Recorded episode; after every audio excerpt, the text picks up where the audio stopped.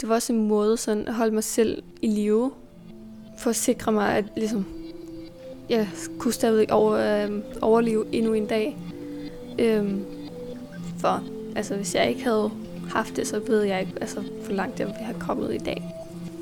Og det lyder lidt ligesom, man hører altid, at stoffer, det, altså, det er ikke godt på nogen som helst måde. Øhm, men det var ligesom en, sådan en redningsvest for mig.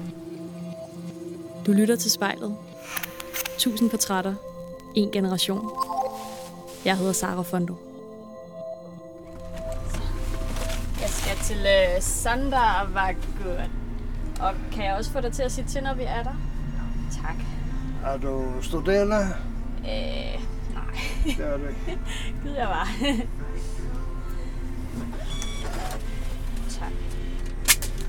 Tak skal du Ved du, om det er det øh, første stop, eller det... Øh, det første stop Okay. har jeg fået at vide. Ja. Tak.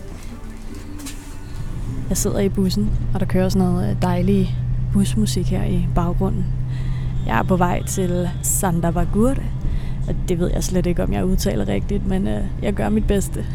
Det er en øh, bygde på den sydlige del af øen Vaga. Og her der skal jeg altså mødes med Ronja. Ronja hun øh, tog faktisk selv kontakt til mig. Og da jeg spurgte hende i telefonen, hvad hun havde allermest lyst til at tale om, så svarede hun alt den modgang, hun har haft her i livet. Hun beskrev det som om, hun bærer rundt på en rigtig tung kuffert, som ingen andre kan se. En kuffert, der blandt andet indeholder mobning, stofmisbrug, selvmordstanker og selvmord i den nære familie. Så lad mig også øh, starte med at sige, at hvis du selv sidder derude med selvmordstanker, så kan du altid ringe til livslinjen på 70 20 1201. Og hvis det er akut, så skal du ringe 112. Og med det, så synes jeg, at vi skal pakke Ronjas tunge kuffert ud.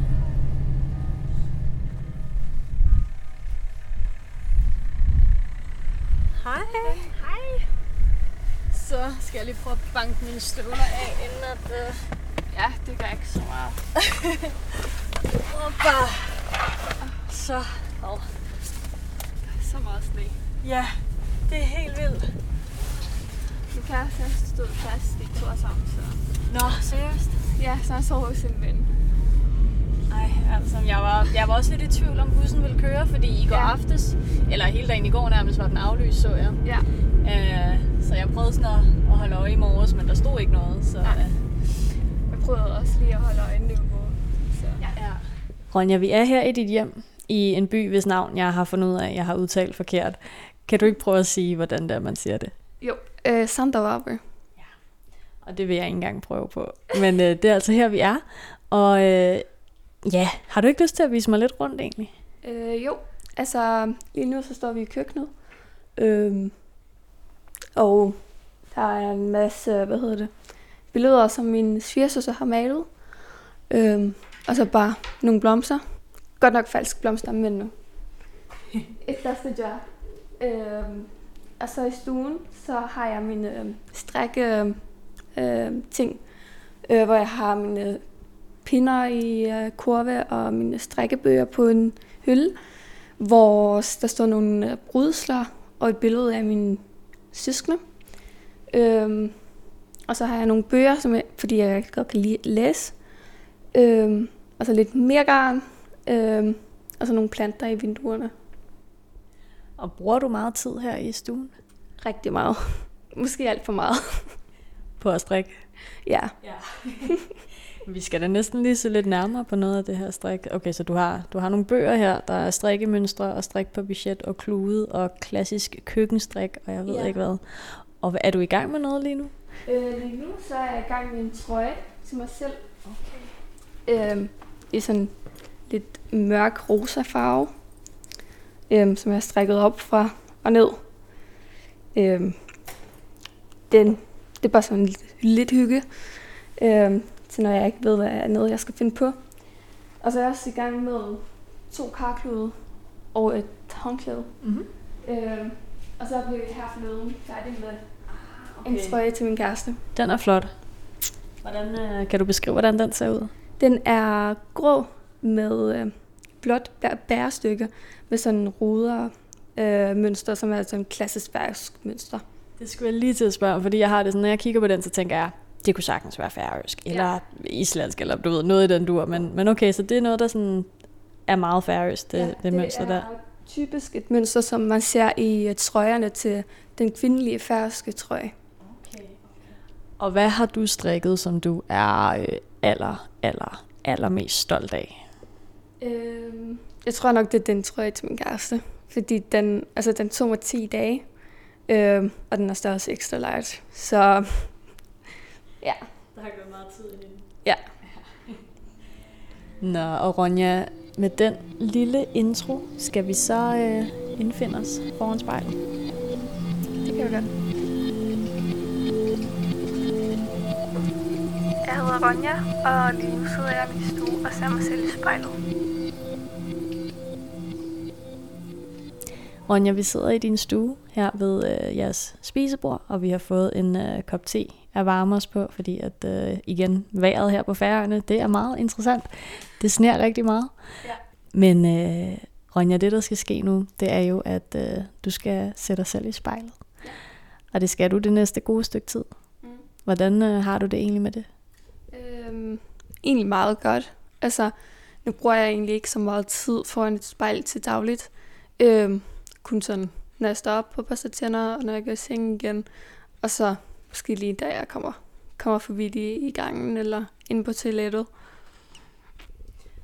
Og jeg synes, at vi skal starte med, at øhm, du lige prøver at lukke øjnene. Mm. Og så bare tage en øh, rigtig god, dyb vejrtrækning ned i maven. Og når du føler, du er klar, så må du gerne sætte dig selv i det spejl, der står der på bordet. Ja. Ronja, hvordan vil du beskrive hende, der øh, ser på sig selv? Mm, altså sådan, det som man kan se ved det første, øh, hvad hedder det, ved første øjenkast, så øh, en glad pige, eller kvinde, ved ikke, øh, som er lidt sådan, altså hvis du kigger helt ind i øjnene, så kan du godt se, at der er mere end bare den glade lille pige. Så når du selv ligesom ser dig dybt i øjnene, hvad ser du så der? Øhm, altså det er ligesom der, hvor jeg sådan kan se de kampe, som jeg har kæmpet øhm, hele mit liv, faktisk. Og de her kampe, det er jo nogle, vi skal dykke ned i i ja. dag. Og øhm, i telefonen, der sagde du netop til mig, at det var som om, du bare rundt på en kæmpe bagage, som ingen andre kunne se end dig. Og jeg synes, det kunne være rigtig fint, hvis vi øh, prøver at pakke den ud i dag. Ja. Så hvis vi skal starte med sådan den første tunge genstand, for at blive i metaforen, som ligesom kommer ned i den her bagage, du går rundt med. Hvad, øh, hvad er det? Øhm, jo, altså som barn, så har jeg altid været sådan glad og livlig. Øhm, ja, der var altid, altså, der var altid fart på. Øhm, og så da vi flyttede til min hjemby, efter min mor og far havde øh, været færdige med at studere, så ligesom, så var jeg den nye, og det var de her store drenge, der ligesom troede, det ejede det hele. Øhm, og så var det lidt der, hvor mobningen startede, da jeg var 5-6 år gammel. Øhm, og det fortsatte sådan helt op til, jeg var omkring de 14-15 år. Altså sådan cirka indtil 8. klasse faktisk. Og når du siger øh, mobning, ja. hvad bestod det af? Øhm, altså selvfølgelig i begyndelsen, så var det jo det her små drillerier, øhm, som der er mellem børn. Men det voksede meget hurtigt til sådan, altså, de gav mig jo tissedræk på et tidspunkt, øhm, som de ligesom mindede mig om hele vejen op igennem. Øhm, og så, da jeg kom i skole, så var der ligesom størst kamp. Altså, de slog mig ned og sådan noget, hvor min veninde så også tog nogle af slagene for mig. Øhm, hvor det så lidt ældre vi blev, så var det mest, mest sådan, at jeg, altså jeg måtte aldrig komme med, i, øh, da de legede i skolegården og sådan noget. Øhm, så det bare var sådan, jeg var helt aflukket fra, fra skolen på en måde. Og hvordan altså, påvirkede det lille Ronja ligesom sådan at blive isoleret, og måske kan jeg forestille mig ikke have det særlig fedt der? Øhm, rigtig meget.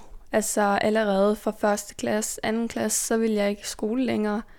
Øhm, og havde simpelthen altså, heller ikke lyst til at leve, fordi jeg kunne simpelthen ikke forstå, hvordan altså, de kunne være så meget efter mig. Øhm, og ligesom prikke mig ned på den måde.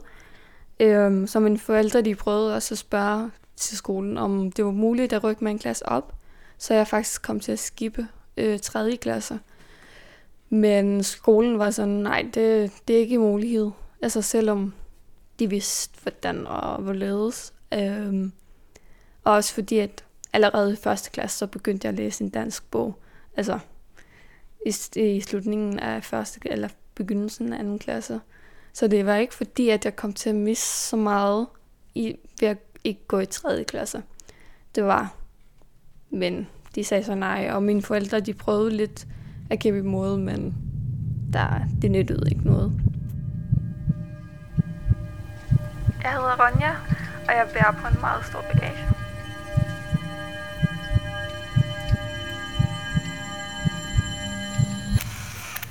Og du siger, at du allerede her begynder at, at føle, at du ikke har lyst til at leve. Øh, hvordan føler du det? Altså, selvfølgelig, når man er så lille, så er det ikke det første, du tænker, det er at tage selvmord. Eller skade dig selv på en eller anden måde. Øh, det var sådan lidt, da jeg blev ældre, at min depression ligesom udviklede sig og blev meget dyb. Samtidig med, at jeg udviklede øh, angst. Øh, og ligesom, da jeg kom lidt ældre op i klasserne, så begyndte jeg ligesom at skære mig selv. Øh, og drikke rigtig meget. Øh, altså på den måde, så skadede mig selv også. Øh, og ja, fordi jeg var bare sådan træt af det hele, at det hele skulle gå sådan ud over mig, og det altid var mig. Øh, så du begynder at skære i dig selv kvæg alt det, du har været udsat for. Ja. Hvad, hvad giver det dig at gøre det? Øhm, altså, det var jo, fordi jeg havde så meget smerte indeni. Øhm, så ligesom ved at skære i mig selv, så kunne jeg flytte, flytte smerten øh, ned til benene. Øhm, hvor jeg derimod, hvis jeg dræk, øh, så kunne jeg ligesom bare glemme det. Agtigt. Ja, fordi jeg ved, at en anden øh, del af den her bagage, det er også øh, det er druk og det er stoffer, øh, som står på i, i nogle år i hvert fald. Kan du prøve at tage mig med tilbage til sådan, da det ligesom begynder at tage til for dig? Øhm, altså jeg mødte min ekskæreste øh, i 2017. Så, eller 18, sådan der omkring. Øh, så jeg har været 16 år. Øh, og han tog altså rigtig mange stoffer og røg meget hash og sådan noget. Øh, og det var lidt noget, som han holdt fra mig. Men efter at jeg flyttede ind til ham i 2018, da jeg flyttede ud, øh, der kunne han ligesom ikke gemme det for mig på, en, på den samme måde. Øh, og så var jeg sådan lidt, ej, det, det, det der skal jeg ikke have noget at gøre med. Øh, og det var så fint. Det var ligesom det. Øhm, men så i 2019, så begyndte vi, eller så var han lidt sådan, ej okay, du må gerne prøve, altså jeg er her, og sådan, og så følte jeg sådan, okay, jeg prøver. Øhm, men så efter min øh, voldtægt, så fandt jeg ud af, at det var faktisk rigtig nemt at få fat på. Øh, selvom landet faktisk havde været lukket. Øh, det meste af året. Så ja, der var lige to-tre måneder, hvor jeg sådan hele tiden var skæv på et eller andet. Og øh, nu nævner du selv din, øh, din voldtægt her, ja. og øh, der synes jeg bare lige, at det er vigtigt at sige, at den også ligesom spiller en stor øh, eller den, den tager stor plads i, ja. i den kuffert, vi snakker om her, eller den bagage. Men øh, vi kan af juridiske årsager ikke gå i dybden med den, fordi at du stadigvæk venter på en, en retssag. Øh, men det er altså noget, der også har påvirket dig rigtig meget. Ja. Jeg hedder Ronja. På trods af alt det, jeg har været igennem, er jeg en meget positiv person.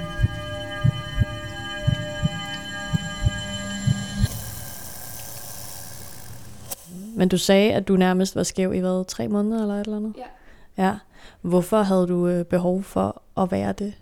Øhm, ja, altså fordi jeg havde så meget, altså, jeg var bare sådan lidt træt af det hele, og ja, så fandt jeg ud af, at det var en god måde, ligesom, at sætte tiden på pause. Øhm, fordi, altså, du glemmer dig faktisk væk. Altså, ja. Så jeg satte bare tiden på pause, og så tænkte jeg, okay, jeg dealer med det i morgen. Øhm, indtil jeg sådan, en dag, så var jeg sådan, ej okay, nu bliver jeg altså nødt til at gøre det. Og så gik det til, mig, til min psykolog, og hun sendte mig så til lægen, øhm, hvor der så var lidt tvivl om, jeg skulle indlægges fra min depression, eller det nok, eller om det var nok med medicin. Så heldigvis var det bare nok med medicin. Så var det en måde for dig ligesom at, øh, at flygte fra virkeligheden på? Og bare sådan flygte ind i, i stoffernes verden? Ja. Øhm, også sådan, det var også en måde sådan at holde mig selv i live, ligesom, øhm, ja, hvordan skal man forklare, ligesom, for at sikre mig, at ligesom, jeg kunne stadig over, øh, overleve endnu en dag. Øhm, for, altså, hvis jeg ikke havde haft det, så ved jeg ikke, altså, hvor langt jeg vil have kommet i dag. Og det lyder lidt ligesom, man hører altid også stoffer, det er, altså, det er ikke godt på nogen som helst måde. Øhm, men det var ligesom en, sådan en redningsvest for mig, faktisk. Okay. Og, og kan du uddybe det? Jeg prøver at forstå det. Er det fordi, det så ligesom dulmede alt det, du ellers gik med? At øh, så du så sådan selvmordstanker og sådan noget ligesom lidt forsvandt, når du var væk på noget? Ja. Altså, alle de her følelser omkring at ikke at passe ind og ikke at være god nok, øhm, de forsvandt ligesom. Så da jeg ligesom tog stofferne og var skæv, så ligesom, så kunne jeg bare sådan svæve på en lyset sky, og så overleve endnu en dag. Og da du ligesom øh, kommer ud af stofferne, det var da du tog til din psykolog. Ja. Hvad er det for redskaber, du får her? Øhm, altså, vi tager en, det hedder en depressionstest, øhm, som viste, at jeg var altså, svært deprimeret.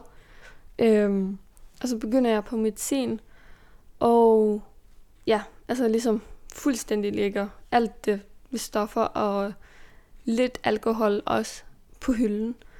Øhm, ja, det kunne jeg bare gøre fra den ene dag til den anden, mærkeligt nok. Øhm, og så er jeg så ligesom, hun snakker rigtig meget om, hvordan jeg har det inde i, og ligesom, hvad det er, ligesom, det her monster inde i mig. Og øhm, hvornår kommer det her monster så frem i dig? Altså, det kommer sådan, det er ligesom en, en sådan dæmon, der ligesom overtager min krop, og bare siger, alt er ligegyldigt. Altså, du skal bare overleve. Øhm, og lige meget, hvem der, altså, hvem du sårer i processen. Det handler om dig, ligesom. Øhm, så den kommer ligesom frem, når jeg er fuldstændig på survival mode. Ligesom øh, næsten igennem hele min skoleår, og så efter voldtægten, og så efter min brors død. Der var også ligesom en måned, hvor jeg bare var totalt lukket inde, øh, fordi at ja, jeg skulle lige komme mig over chokket. Jeg hedder Ronja, og jeg ser mig selv i spejlet. Din brors død, det er endnu en tung ting, du bærer rundt på i bagagen der.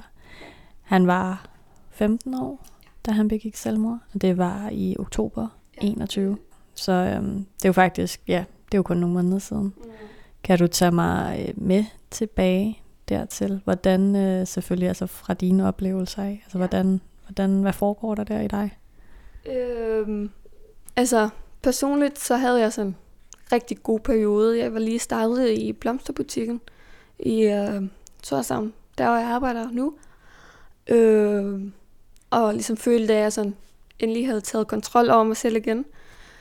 Øhm, og min bror havde sådan snakket med mig og min kæreste om en bil, som han synes vi skulle købe. Øhm, og egentlig bare, det hele var bare en sådan normal dag. Og så klokken 1 om natten, så står min mor, øh, min morbror i døren og siger, kom nu op, du skal med mig. Og jeg ligesom var lidt groggy og lige vågnet, og så jeg tog, tog, tog mit tøj på, og så tog jeg afsted. Øhm, og så havde jeg også mit snus med. det var ligesom det første, jeg tænkte på. Øhm, mærkeligt nok, det var mit snus. Så kommer vi hjem til ham. Øhm, han bor altså 10 minutter herfra. Øhm, og så siger han, sæt dig ned, fordi altså, du må sidde ned. Og jeg var sådan, øh, okay.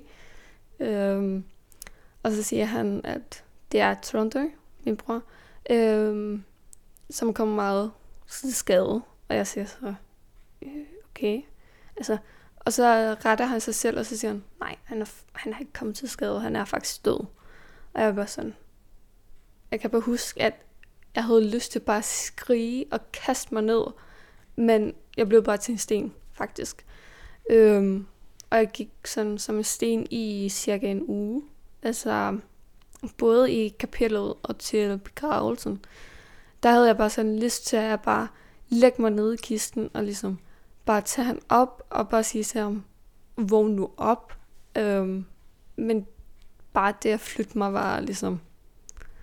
Der var også et tidspunkt, hvor min kæreste var sådan nødt til at holde om mig, fordi jeg simpelthen ikke kunne gå længere. Og det er jo, altså, jeg tænker også, det måske kommer særligt tæt på, når du ligesom selv har gået rundt med, med selvmordstanker, og så tager han sit eget liv. Altså sådan, hvordan, eller hvad er det for spor, det har, har sat i dig? Øhm, fordi at jeg ved så meget om, hvordan han har haft det. Øh, men forskellen er bare det, at øh, han har gemt det meget, meget godt. Øh, altså, han var en meget glad og livlig person, og han var altid udenfor. Øh, og ja, altså der i de unge der, så var han lidt limen, ligesom der sådan, ja, skal vi gå ud, og skal vi ikke lave et eller andet? Jeg gider ikke bare sidde indenfor, og skal vi ikke lege fodbold, eller hvad de nu lavede, ikke? Så lige nu så er, byg, er bygden rigtig tom. Altså, der er ikke så mange mennesker udenfor. Og du er selv øh, 20 år, ikke Ronja? Jo. Ja, og din bror han var 15. Mm. Øhm, så der er jo heller ikke så mange år imellem jer, og det er jo også altså, helt forfærdeligt tidligt at miste sin bror. Har du bearbejdet det nu? Øhm, altså lidt, så var jeg sådan, hvad er det, jeg har overset? Altså, øhm, men hele min familie og altså venner og alt, de, vi er bare kommet til den konklusion, altså, der er ikke noget, vi har overset. For altså, vi kan sidde og lede, så længe vi vil. Altså, øhm, men det havde alt været en helt normal uge og dag og nogle altså, timer før, og ja, der er simpelthen ikke noget, som vi kan bebrejde os selv for. Jeg hedder Ronja, og i dag er der intet, der kan slå mig ud.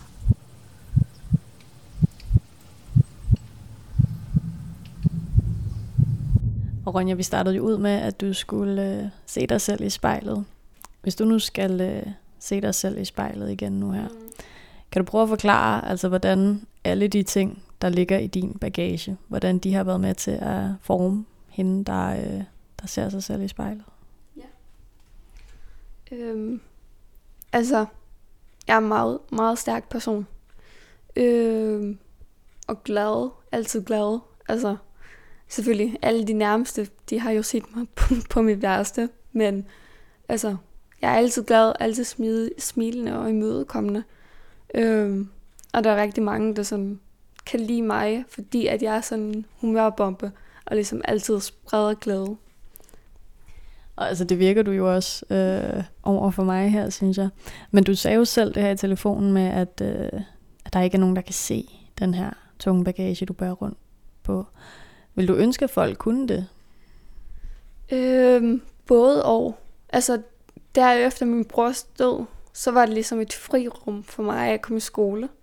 Øhm, og også bare komme hjem igen, fordi der er ikke så mange, der kender mig her. øhm, på samme måde. Øhm, og i skolen, der vidste de selvfølgelig, tror jeg, at de ved, at der er en, der har taget sit eget liv. Øhm, men der var ikke så mange, der kunne connecte det til mig. Øhm, så det var en sådan frirum for mig, ligesom at komme i skole og sådan, sådan slugt mig på den her måde, ikke? Og altså, nu sidder du jo og taler meget åbent med mig om alle de oplevelser, du har haft. Men, men gør du normalt det? Altså taler du om, om de ting, der ligger i bagagen? Øhm, altså jeg er meget åben. Altså hvis der er nogen, der spørger, så siger jeg tingene, som det er. Øh, for eksempel så var der nogen, der spurgte, øh, hvorfor jeg havde været så længe væk. Øh, eller hvor jeg havde været. Og så var jeg sådan, ja, det er fordi min bror er død. Og det var sådan, ej, var det din bror? Var der nogen, der sagde, og så, ja. Så hvis man spørger ind til nogle ting, så skal jeg nok svare det. Og Ronja, din bagage, hvor meget tynger den dig? Øhm, altså, jeg føler lidt som om, at den er der, men jeg tager kontrol over det, og ligesom siger, det er ikke noget, der skal fylde for det meste. Øh, for det meste, så vil jeg have, at altså, glæden skal fylde. Øh, og jeg prøver at være så meget positiv, som jeg kan. Øh, og ja, og så ærlig. Ligesom, altså, hvis jeg har en dårlig dag, så ligesom, så er der folk, der ved det. Øh, det er ikke noget, som jeg sådan lukker ned. Øh, og prøver ikke at sådan gemme mig, øh, men hellere bare sådan være åben og ligesom, ja. Og har det været et bevidst valg, du har taget på et tidspunkt om sådan, det her, det skal ikke få lov til at holde mig tilbage? Øh, ja, altså da jeg flyttede ud øh, i 2018 øh, som 17-årig, så følte jeg godt, at den her angst begyndte ligesom at tage over. Og jeg var sådan, det, altså, det er ikke det, som skal have kontrol over mig. Det er den her livsglade øh, og livlige person. Øh, og jeg kan også ligesom komme lidt i problemer med, at jeg er så ærlig, og ligesom siger tingene, som det er. Øh, men så kan folk også se sådan, at det er noget, som jeg har ret i.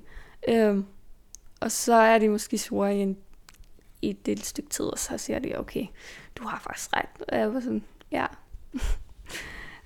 så.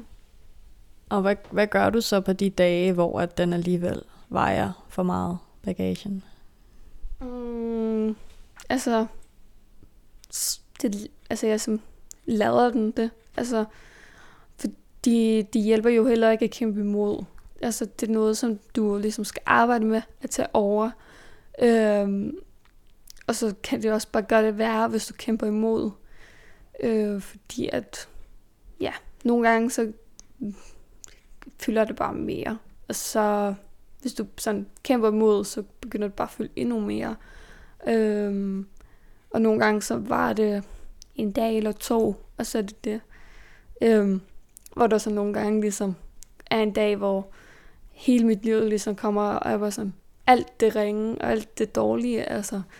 Øhm, men så skal jeg bare snakke med min kæreste eller en veninde, og så er det sådan, ja okay, det er så. Det er ikke bare det. Der er så meget andet. Og vi kan jo ikke slette vores historie. Alle de ting, vi er udsat for, det er nogle, vi tager med os resten af livet. Hvordan har du det med, at du ligesom skal altså have alt det her med i din bagage til den dag, du dør?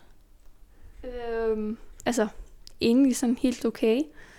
Øhm, for jeg kan jo også, altså, jeg har jo to valg. Altså, jeg kan lade den tage over mig, eller tage over den. Øhm, også fordi, at jeg kan bruge det til at ligesom fortælle om, at fortælle andre, at de ikke er alene. Øhm, der er andre, der sidder med de samme følelser og tanker og oplevelser. Øh, fordi man har tendens til at tænke, at det er kun en selv. Altså, øhm, men man er aldrig alene. Altså, der er altid en person i verden, der har prøvet det samme som dig. Og hvis vi skal blive i øh, bagage-metaforen, altså nu, nu har vi snakket om alle de ting, der allerede ligesom ligger i din bagage, men hvad hvis vi skulle prøve at tale om de ting, som du måske altså gerne vil have med dig fremover? Altså hvad for ting kunne du tænke dig at lægge ned i din kuffert? Øhm, altså sådan, fortsætte bare den her glæde. Øhm, og det her med at hjælpe andre. Ligesom at kunne fortælle andre, at der er altså, du er ikke alene med det, du sidder ind med. Øhm, og ligesom bare hjælpe der, hvor jeg kan. Og hvis du til allersidst skal sige nogle ting til dig selv måske, sådan plejer jeg lidt at, at slutte min afsnit med, at man, øh, man ser på sit spejlbillede og siger nogle ord til sig selv. Ja. Kunne du have lyst til det? Øhm, at fortsætte med at være glad. Øhm, og bare smilende og hjælpsom. Øhm, og fortsætte med ligesom, at have kontrol over dit liv, og ikke lade de dårlige ting tage kontrol. Hvis du eller en du kender skal være med i spejlet, så skriv til os på Instagram.